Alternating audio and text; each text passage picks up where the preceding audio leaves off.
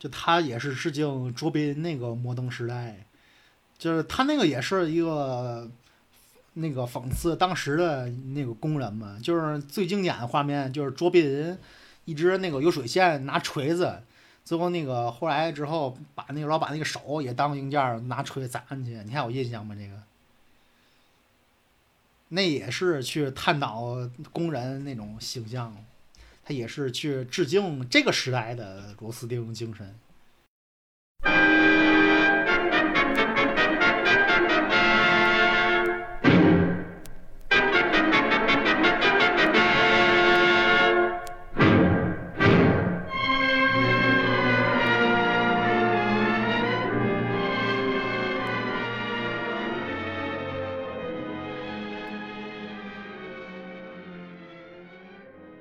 大家好，欢迎收听阅读时间，我是星辰。今天由我来给大家推荐这本书啊，呃，今天要给大家推荐的这本书是一坂幸太郎的《摩登时代》。在给大家推荐这本书之前呢，我要先介绍一下这本书的一个故事梗概。呃，这本书的男主人公是一个平平无奇的却极其单纯的一个大家所印象熟知当中的程序员。他因为相信所谓的命中注定啊，什么所谓的意外、所谓的惊喜这样的事情呢，呃，出轨了书中所他的女同事加代子，而他的妻子呢是一个特别厌恶出轨行为的人，甚至雇佣了极其专业的调查员去拷打渡边。故事就从这里给大家展开。渡边的工作呢是被派去维护一个交友网站，这项工作本来是由他的同事负责的，但是因为还没有做完，这个同事就无故失踪了。渡边很快的就发现这个事情其实并不简单，身边三个与这项工作有关系的同事都接连出现了离奇的事件。渡边的助手是一个为人很善良、很懦弱的人，却突然被指控带着四十六个人在地铁上非礼女性；而渡边任性的上司一向是生命力极其顽强的，像蟑螂一样的人物，却无缘无故自杀了。妻子雇佣来调查他出轨的神秘男子，明明身手了得，却疑似在家中被人放火烧死。渡边发现这三个人的经历虽然风马牛不相及，但是他们的共同点都是上网搜索过同样的几个关键词，并且他们都与这项工作有着千丝万缕的关系。渡边在心中不停地发出这样的思考与警告：你真的要趟这趟浑水吗？同时，他又听见内心的声音，仿佛在问他：“你有没有勇气？你有没有勇气去揭开这件事情的真相？”他突然很想知道自己的勇气还剩多少。于是，他就像打开潘多拉魔盒一般，打开了搜索引擎，输入了致命的关键词，引发了一系列神奇的连锁的反应。这就是这本书的梗概。那么，为什么我想给大家推荐这本书呢？因为在这本书当中，“勇气”“零件”这两个词不断的在书中以各种形象的事件得以加强，并且灌输进读者的脑海里。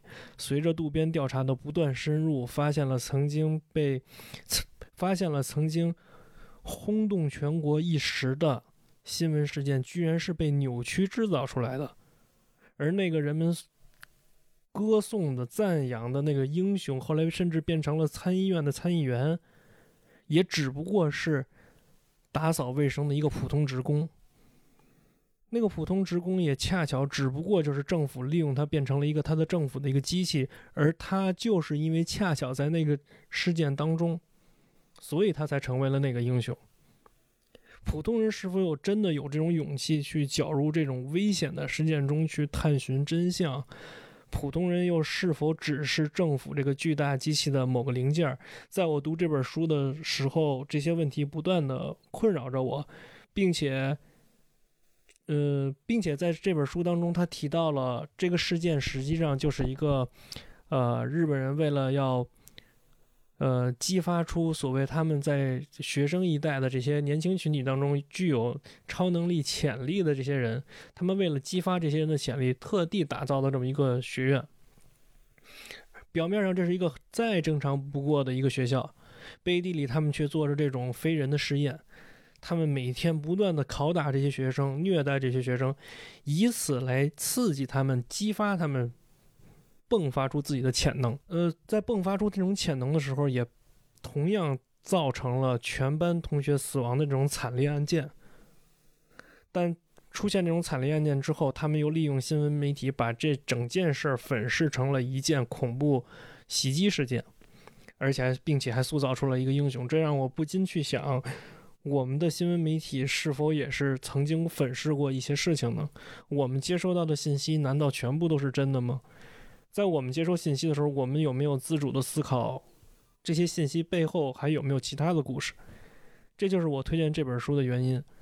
而本期节目的第二部分，我将跟大老师一起去讨论关于勇气、关于搜索、关于零件、关于我们自身，在这个互联网时代，在这个搜巨大的搜索引擎时代，我们是怎么看待的？在我跟大老师的讨论当中，也希望能够，嗯，也希望能够勾引起你对这本书的探索欲。好了，话不多说，那我们就进入第二个部分，呃，阅读时间的大幻想。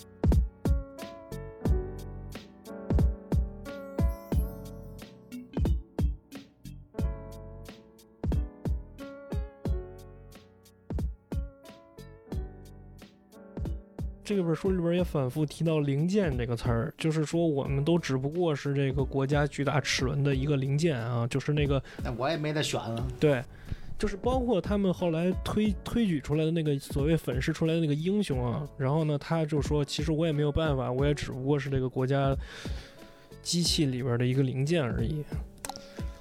嗯，所以我我我总是在想，我不禁在想，就是如果这件事儿落在我身上，我有没有勇气去把这件事儿公之于众，或者说颠覆这件事儿？但是你知道，这个事儿给我很大的一个一个冲击啊！就一坂幸太郎他的他写故事的时候，他描绘的那个场景，让你很有很有代入感。他说那个他，我记得他那个书里边有一这么一个场景，他是说。呃，那个打扫卫生的职工进入到那个班集体之后，发现全班的同学尸体落着尸体，啊，全班二十二个孩子尸体落着尸体，仅有一个孩子还存活着，然后那个孩子已经迸发出了真正的异于常人的超能力，然后讲台上站着政府的那个官员，那个官员也是有超能力的。对，就是那那那种场面，其实是很很很很很让人带入进去的。对，所以我觉得，如果是我的话，我可能没有。就是当你看到硬件时，你知道它是硬件，但是它硬件自己知道自己是硬件吗？嗯，这又是一个，这又是哲学。对，这又是一个新的问题了。所以，所以如果咱们或者说咱们更更直接的来问啊，大老师，如果你是那个这个事件的亲历者，就是如果你是一个程序员，你发现你在这个网址里边输安藤商会，这个书里边的这个名字就是安藤商会，然后你再搜一个中学的名字，这两个关键词一起搜的时候，你就会发现你身边会发生不好的事情。你看过《黑客帝国一》吗？嗯，我看过。你你记过《黑客帝国一》有一个最后那个反抗军的叛徒吗？嗯嗯。他不是那个当初自己选的蓝药丸，但他自己又后悔了吗？对对对。他他自己说那个我我知道当时只想选择正确的东西，然后他那个他那个选了红药丸，然后后来他自己反悔了。他自己知道燃药丸的世界是不正确的，但是那个他吃的东西也不是真的，但他只要要那种感觉，他他那个假的世界告诉他你吃的东西就是假的，但你就是快乐的，那么你可能你大脑就告诉你这是真的，这是幸福的，我宁愿选择那种快乐，我也不选择那种真实，就是嗯，一开始让他选择你是选择真实还是选择虚幻，然后后来的话，他自己的选择就是这些东西并不重要，我只是选择自己是快乐还是不快乐。明白了，你从另一个角度，当当初嗯，明白了，当初让他选第一次选红药丸和蓝药丸，他选的是我要选择真实还是虚假。那后来的话，他发现这些东西都不重要，我要再选一次，我要选择快乐和不快乐，虚拟和真假对我来说并不重要，是另外一个辩证的话题。明白了。你你你，其实你引出了另外一个，就是一个一个观点吧，就是是否有就还是对是否零件儿知道自己是零件儿？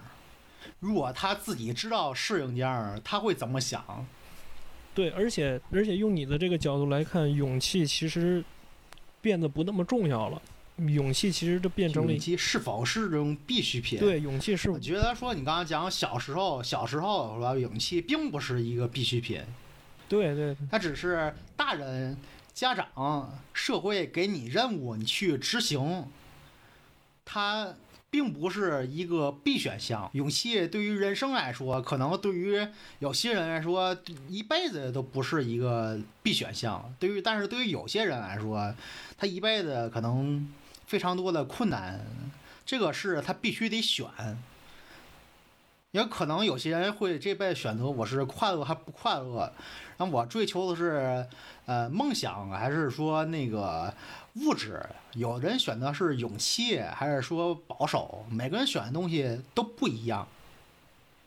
我觉得你这个这勇气是不是一个必选项这个事儿，我觉得反而是一个更更更开放的这么一个回答。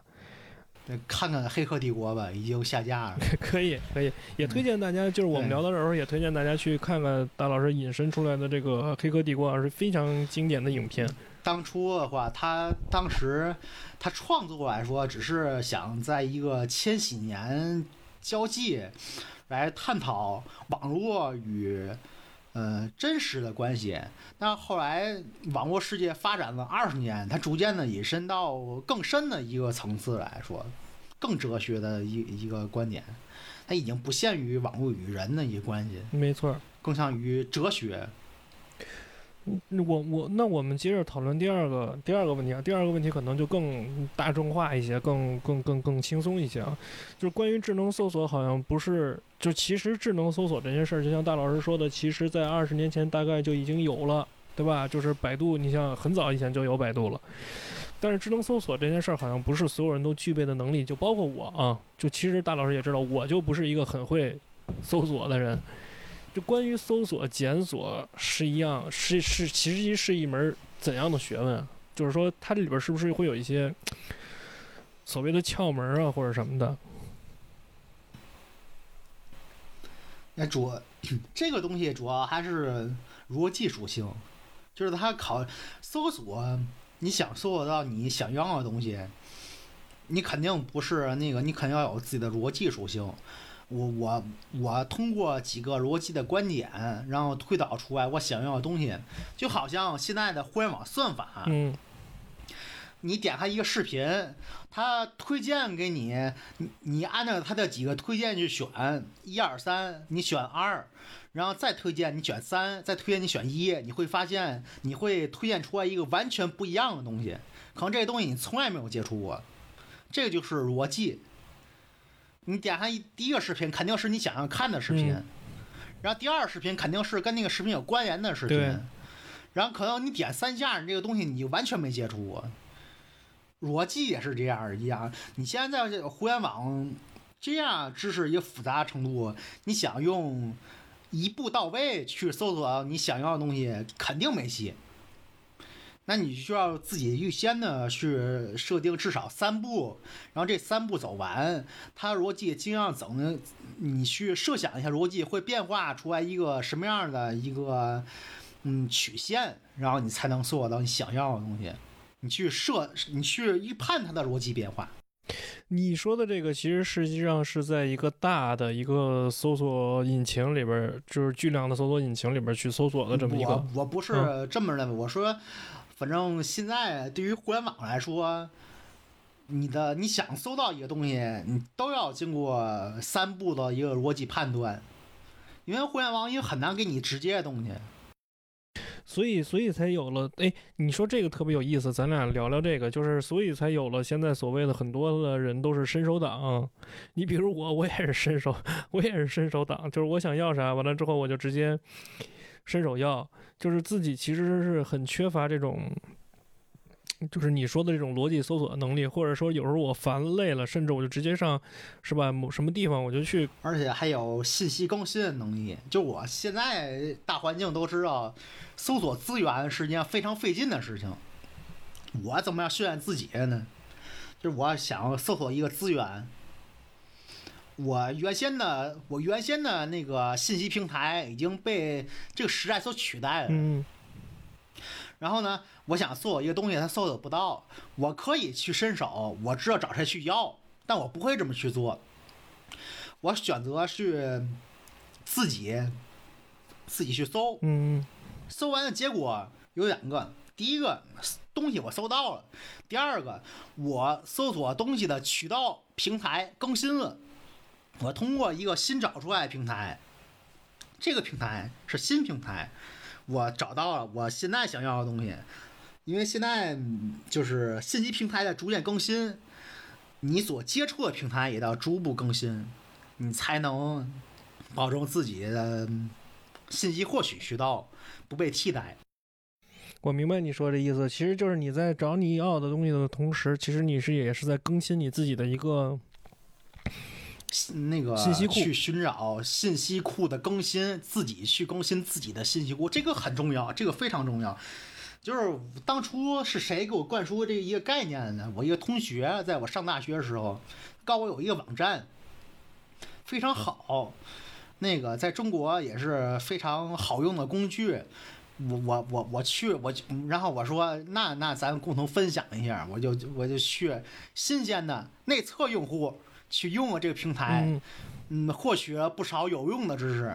然后呢，到后来这个平台不够新鲜，不够新鲜之后呢，就大伙都来去用，它它就开始逐渐的被腐化了。你知道现在互联网腐化腐化是非常快的，然后它一旦被腐化，这个东西的实用性就变成倒计时了。你明白这意思吗？我明白。那个平台啊，叫知乎。知乎早期它确实有用，它真的有用，它确实非常的好用，非常的实用。但是它腐化速度你也看见了，我看见了，我特我我是特别那个肉眼可见的这个东西。所以这个时代啊，那个新鲜度是非常重要的，玩的就是一个新鲜。嗯。如果你接触的是呃接触的工具是过时的，是所有人都知道了，那他也就没有太大用了，在这个时代，也就变生命变入倒计时了。那所以这就是不做伸手党的一个好处，自己去自己去动手。哎，那那其实还有一个，我还有一个那个疑问，就是。你像，呃，咱咱们不说那个比不说那个关于跟政治有关系的东西啊，你比如说有些东西可能是在咱们国内是就是在搜索引擎里边，它会给你打上一些屏蔽嘛，就是你搜这个关键词其实是搜不到的。他在那个书里边，就这个小说里边，他提了这么一个观点啊，我觉得还挺挺挺挺挺有意思的吧。他说，如果你把这个东西变成了一个。屏蔽的关键词，人们反而更想去了解，更想知道你为什么要屏蔽它。如果你不把它屏蔽，而只是以一些其他的手段去恐吓、去打压、去拷打这些搜索过这个词的人，他们反而会觉得，只要搜索这个词儿就会有霉运加深，那我就不再去搜索了。啊，哎，你你觉得这个这个观点？它已经是上个时代的玩法了。他那个在上一个时代的玩法就是这样的。如果我这东西，我确实，我告诉你是不好的，我劝你，那你肯定你会好奇，这是人性，这是然后说反而会提高这个东西的传播欲，这是上个时代玩法。然后说那个这个时代玩法就不是这样的，就是提高门槛儿，就是那个。我劝你这东西不好，你也不要管好不好，反正你听到这个消息的时候，你再找那个东西就非常难找了。比我想要告诉你你要去看的东西，嗯，那个搜寻到的渠道是完全不是一个难度的，你就知道这事儿就行了。反正你知道这个消息以后，那个东西就非常难找，你你不费九牛二虎之力你也找不着。这是这个时代玩法。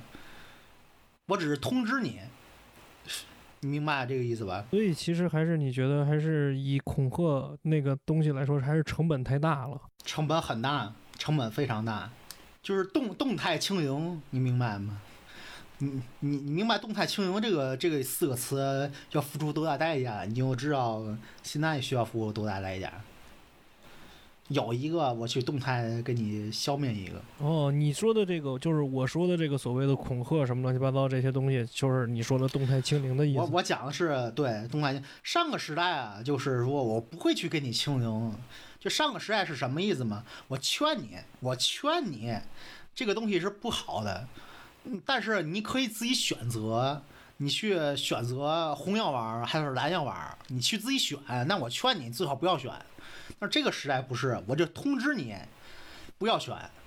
如果你要选也行，但是你你买不到蓝药丸，你只能买到红药丸。我就通知你，这个东西，你你你接到通知的时候，你已经买不到了。这个这是上个时代和这个时代一个变化，你没有什么自主权，我还要选一下，没有。那他这个书，他这个书里边其实还提到一个概念，就是说。呃，所谓的新闻事件的造假，因为之前我也看过一本书叫《后真相时代》嘛，就是其实它里边也就是探讨了关于那个新闻事件的事儿，就是他把一个平平无奇的一个呃学校里边的打扫卫生的一个杂工，然后呢因为这个突发的事件给捧成了一个国民英雄，但是国民在接收到这个信息的时候，其实他是并没有太多的认知的嘛，就是而且。呃，国民就是这一阵风过了之后也就过去了，他不会再去思考这件事了，并且他在接收信息的时候，他也不会再做一些深度的思考了。你觉得？呃，你觉得啊？咱们咱们就说就谈新闻，你觉得新闻是具有欺骗性的吗？那肯定是具有欺骗性的。新闻是你不要放过异常的，像你讲的那些东西，严格来说不是新闻。你真正的涉嫌放入异常，它就不是新闻了。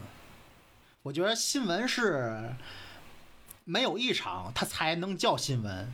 当初你去，我不知道现在能不能，反正在之前的话，你去查新闻的含义，它讲的是新闻是不含有异常的，它只是报道出来。你讲的东西是不是不是新闻？是阐述事件本身，报道。报道明白，就是还原事件本身嘛。实际上就是你说的，其实其实这些呃，有些新闻其实本身它都预设了所谓的立场，对吧？你讲的那些东西是对于新闻的评判，明白？你明白吗？我首先我要把这事儿阐述给大家，然后我把评判揉揉入进去。这是一个社会学家还有批判学家来做的事情，但是现在嗯有点儿模糊了界限。那我们进入今天的最后一个话题啊，就是刚才其实大老师也聊到了这个关于零件的问题，这个书里边也反复的出现，呃，零件反复的出现这个，呃。就反复的以“零件”这个词儿，不断的去展开各种故事，展开各种那个可以描述的、深入人心的这种东西。就是我是在想，打一个比方来说，比如说啊，比如像大家都说不要做互联网大厂的螺丝钉，这就是螺丝钉，其实你就是本身就是一个零件嘛。我是在想，嗯，在现代社会当中，是不是零件这种东西？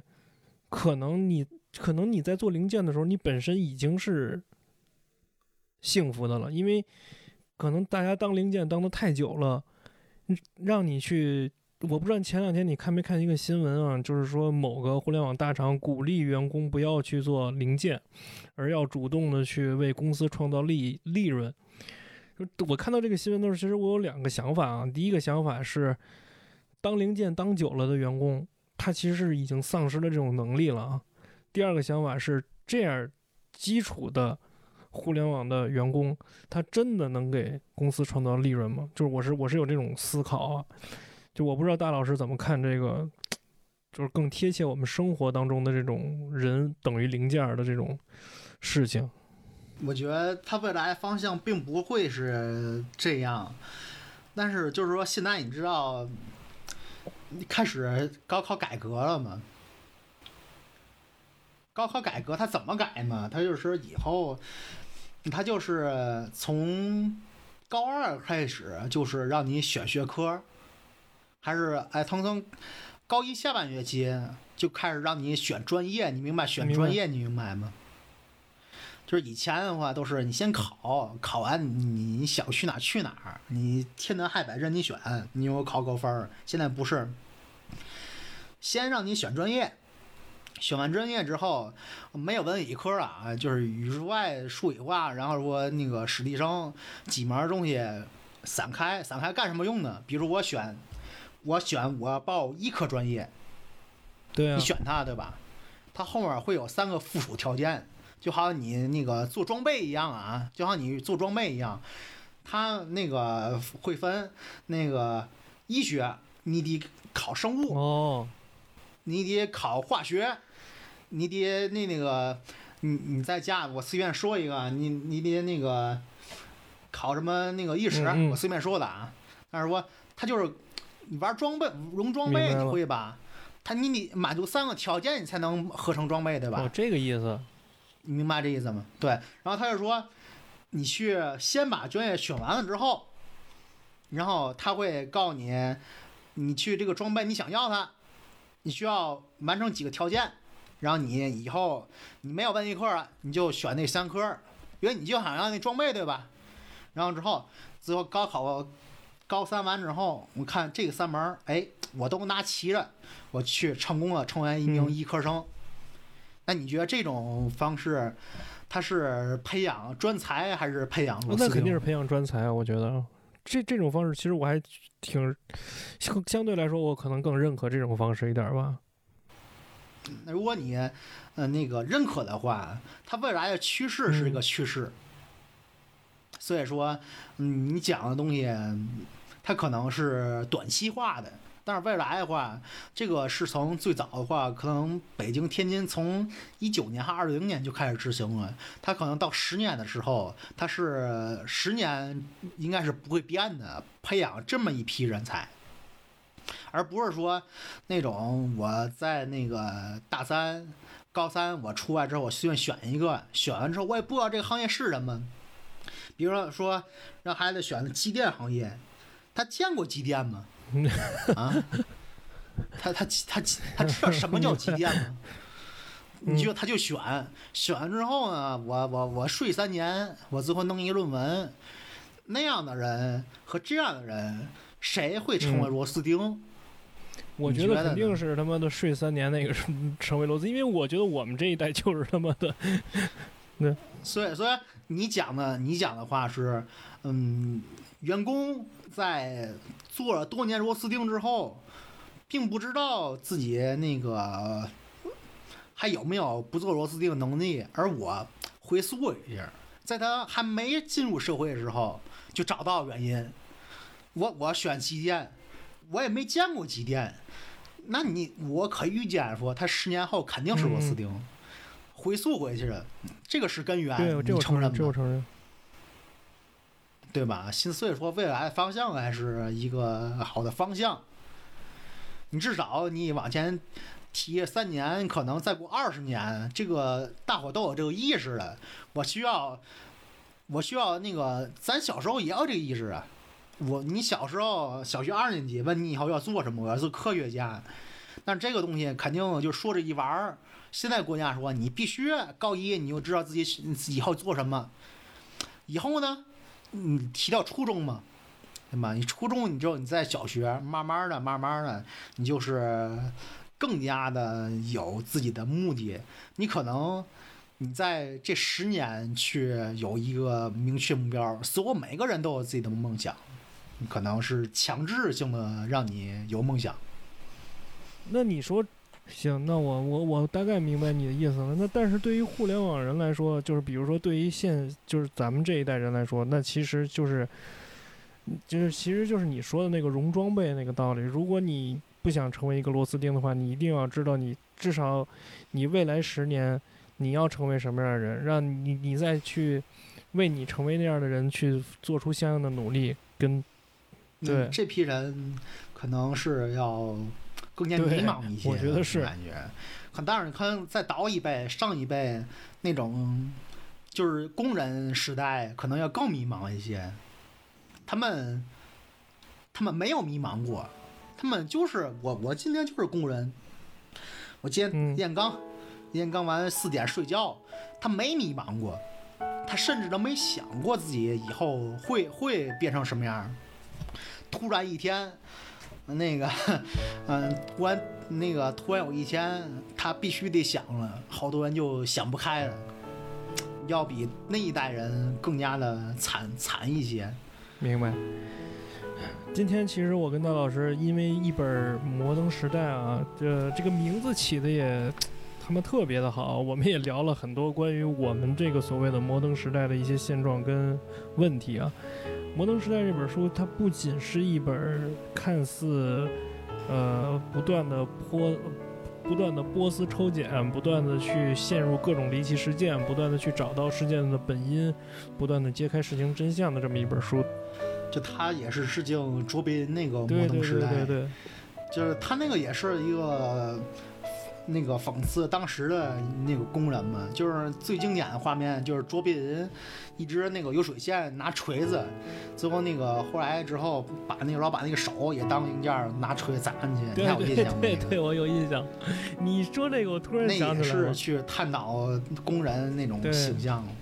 他也是去致敬这个时代的螺丝钉精神，所以我跟大老师也讨论了一部分关于这本书由这本书引发出来的一些思考，然后也希望大家能够去看一看这本书，也希望大家能够去想一想关于这本书引发出来对你的思考。然后本期节目大概就这样，如果你喜欢我们的节目的话，可以给我们的节目点赞，也可以给我们的节目打分。